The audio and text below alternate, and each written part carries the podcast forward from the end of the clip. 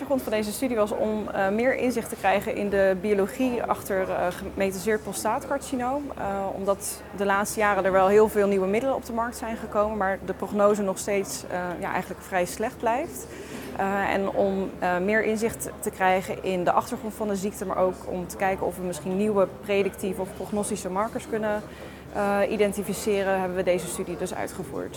We hebben deze studie uitgevoord met uh, data die wij hebben gekregen van de CPC-studie. Dat is, uh, staat voor Center of Personalized Cancer Treatment. Dat is een hele grote studie die binnen Nederland loopt, waarbij alle patiënten met uitgezaaide ziekte worden of kunnen worden geïncludeerd.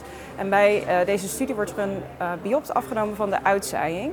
Dat is ook gebeurd bij ons cohort van prostaatkankerpatiënten. Dus ons een biopt afgenomen van de uitzaaiing. En tegelijkertijd is er ook een bloedafname gedaan, zodat we ook het uh, normale uh, DNA konden uh, ontvangen. en op het tumormateriaal en op het gewone DNA-materiaal hebben we whole genome sequencing analyses gedaan. en op die manier eigenlijk het complete genoom van gemetaseerd prostaatkanker in kaart gebracht. En voor deze studie hebben we op dit moment 145 patiënten geïncludeerd.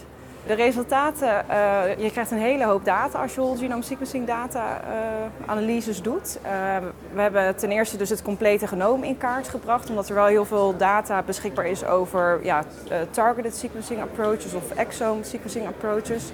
Maar dan krijg je dus niet het complete overzicht. Uh, wij hebben in ieder geval gezien dat het een heel heterogeen uh, genoom is bij gemetaseerd prostaatkanker. Uh, we zien heel veel afwijkingen, zoals structurele varianten, wat hele grote varianten zijn. maar ook heel veel ja, kleinere veranderingen, dus kleine mutaties of kleine inserties en deleties.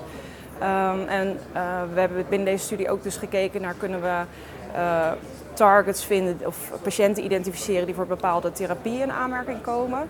Uh, en wat we daarbij hebben gezien is dat we een kleine groep patiënten konden identificeren die een hele hoge tumor mutational burden hadden. Dus die hadden heel veel kleine mutaties of kleine inserties en deleties in het uh, genoom. En dat zijn patiënten die ook een bepaald mutational signature patroon lieten zien. Wat past bij MSI, dus microsatellite instability of uh, DNA uh, mismatch repair gen, uh, genafwijkingen. Uh, en dat zagen we inderdaad ook terug, dat die patiënten met die hoge mutational burden ook allemaal afwijkingen hadden, mutaties in die DNA repair genen. En dit zijn bijvoorbeeld patiënten die in aanmerking zouden kunnen komen voor immunotherapie. daarnaast hebben we ook nog een andere groep patiënten kunnen identificeren en die hadden een andere soort mutational signature. En dat was uh, signature 3 en dat is ook wel de BRCA-NUS signature wordt dat genoemd. En dat past dus bij een uh, BRCA 1 of 2 mutatie.